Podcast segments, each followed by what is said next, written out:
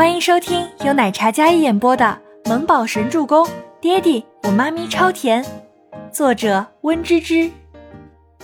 第一百五十五集。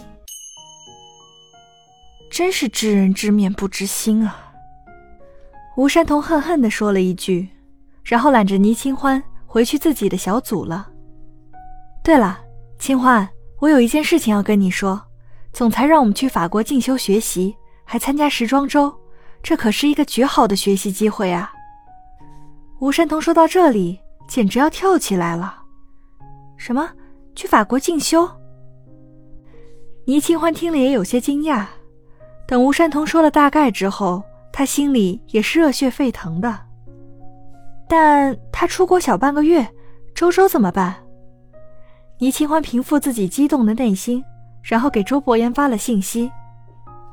我去法国了，周周怎么办？我不放心。放心去学习，孩子我带。那边周伯言几乎是秒回信息。就设计部去法国学习参加时装周的事情，整个医药的设计部都在大会议时开了一个计划会，大会议上坐了将近四五十个人。在听到这次派出去学习的是吴山童、倪清欢，一听到倪清欢这个名字，底下像是炸开了锅一样。孟总监，为什么一个没转正的新人可以代表医药出国学习啊？一名看起来很资深的女子横了一眼坐在那里安静的倪清欢。这个女人生得过于清纯貌美，让人不得不想到她究竟用了什么样的手段才能得到这样的殊荣。这可是多少人挤破头都想得到的机会。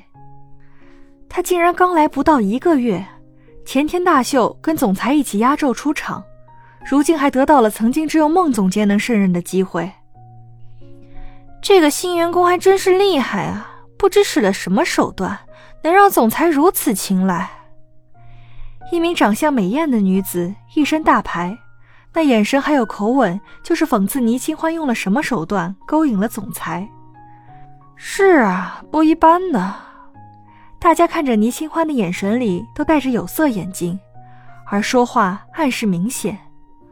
孟年星坐在主位上，并没有制止底下的人对倪清欢冷嘲热讽，而是双手环胸，高冷地坐在那里，听着大家对倪清欢的讽刺。这个会议与其说是商量去国外行程安排，还不如说是孟年星组织了整个设计部来奚落倪清欢的。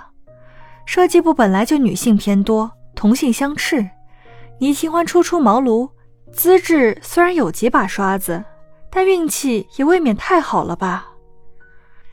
你们大家什么语气啊？四锦繁华多惊艳，想必大家是有目共睹的。大家这么有空闲酸清欢，还不如提高自己的实力，说不定下次被总裁青睐的就是你们了。吴山童作为倪清欢的上司，看着大家围攻倪清欢，一个个尖酸刻薄的模样着实可恨，但是他的维护并没有让大家收敛半分。山童，你呢就是人太善良，小心被人卖了还给人数钱，这倪设计师一看就是厉害角色。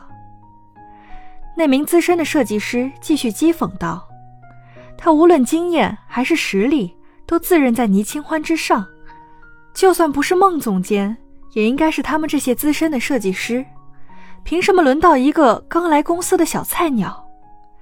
倪清欢坐在那里，那些质疑、不屑、嘲讽、轻蔑的眼神汇成一道道灼人的视线落在他的身上。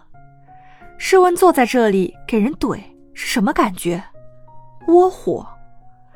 倪清欢纵然内心非常不爽，但良好的修养在告诉他，没必要跟这些三八的女人计较太多。那清冷的小脸上忽然抿起微笑，看着那位短发的设计师。我是不是厉害的角色，想必大家应该心里有数。与其这样冷嘲热讽，何不有空多学习学习怎样担得起一位资深设计师，而不是只会冷嘲热讽，眼红别人的八卦女人。会议本身就是以医药品牌这次出席国外大秀做安排为主，大家如今这番针对我，是在质疑总裁的决定吗？倪清欢淡淡的嗓音道，语气平缓，并没有因为众人指责而有半分的慌张和局促。再者，我也是去学习，孟总监虽然没有去，艾琳还有吴总监两位担当大任，我是新人，我有自知之明，并没有强出头的意思。作为新人是去学习，怎么到了大家这里，我好像是用了什么见不得人的手段得到的机会一样。大家虽然在讽刺我，但是间接性的不也在讽刺总裁吗？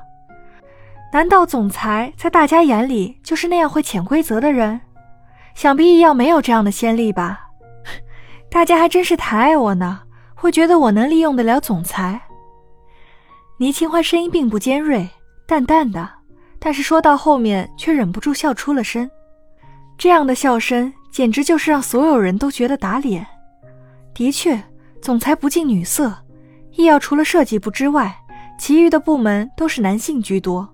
再者，公司从来没有传出来有女员工能进得了总裁的身。说倪清欢勾引总裁这话，与其说是讽刺他，还不如说是他们自己心里的妒忌，妒忌倪清欢竟然能入得了总裁的眼。那样一个优秀出色的男子，谁不想爱慕？谁能入得了他的眼？就连孟总监如今还未将总裁拿下。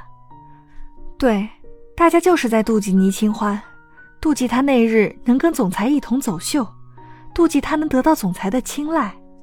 哪怕是他能力出众，在这样一群女性群体里，他过于出众。能力出众，样貌出众，就不会让人平等视之。所以除了性格平和善良的吴山童，所有单身女性都妒忌倪清欢。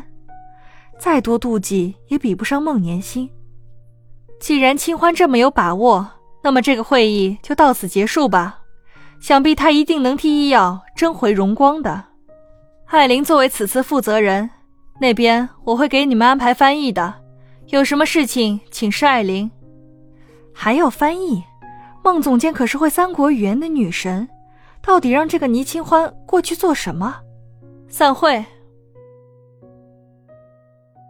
本集播讲完毕，感谢您的收听，我们下集再见。